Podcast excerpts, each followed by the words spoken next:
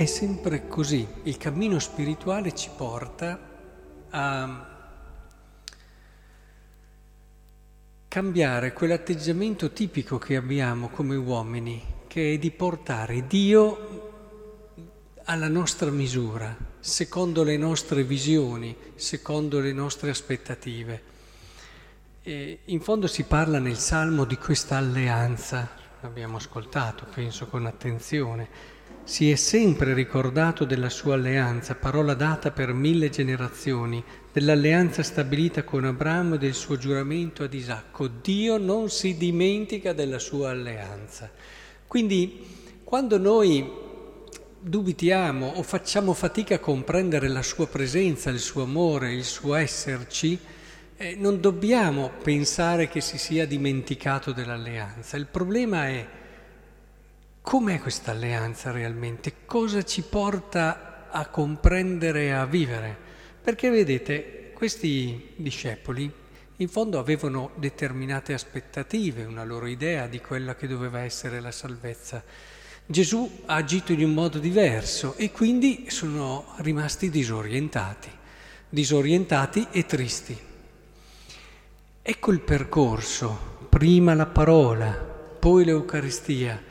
È molto bello, ci sono tutti e due in questo racconto, che li porta progressivamente a entrare nella prospettiva di Dio e a comprendere, cioè, che è proprio lì dove magari loro pensavano che, come dire, Dio fosse sconfitto, Dio fosse assente, che invece trovano la salvezza.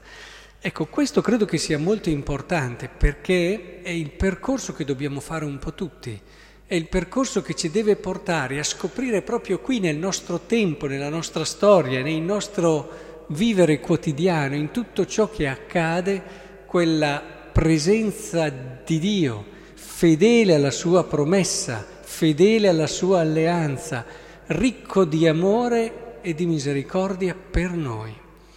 E le nostre giornate sono stupende se le viviamo così. Provate a pensare con che entusiasmo questi discepoli sono tornati, dopo che hanno capito.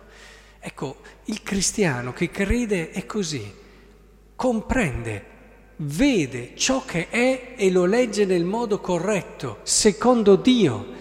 Vede Dio, la sua presenza e il suo amore che riempiono le sue giornate in un modo straordinario e trasmette agli altri questa certezza, questa sicurezza.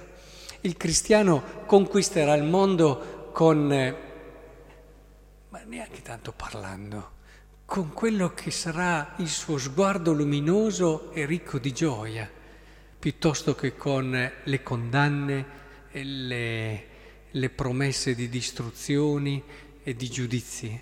È lì che secondo me dobbiamo ritrovare la forza, l'energia che c'è propria nel Vangelo entrando noi nella prospettiva, allora andremo a trovare Dio proprio là dove non pensavamo di trovarlo, scopriremo la sua presenza e il suo amore, addirittura nel nostro peccato, addirittura nel nostro peccato.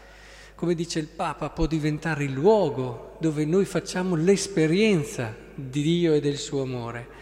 Quindi in tutto quello che viviamo ogni giorno è, è bello che abbiamo questo, e questo è la parola stando sulla parola e il vivere l'Eucaristia, lasciando che pian piano ci dia il sentire di Dio, il modo di vedere di Dio, ci cambi e allora scopriremo che davvero Lui è fedele alla sua alleanza, Lui non dimentica la sua promessa.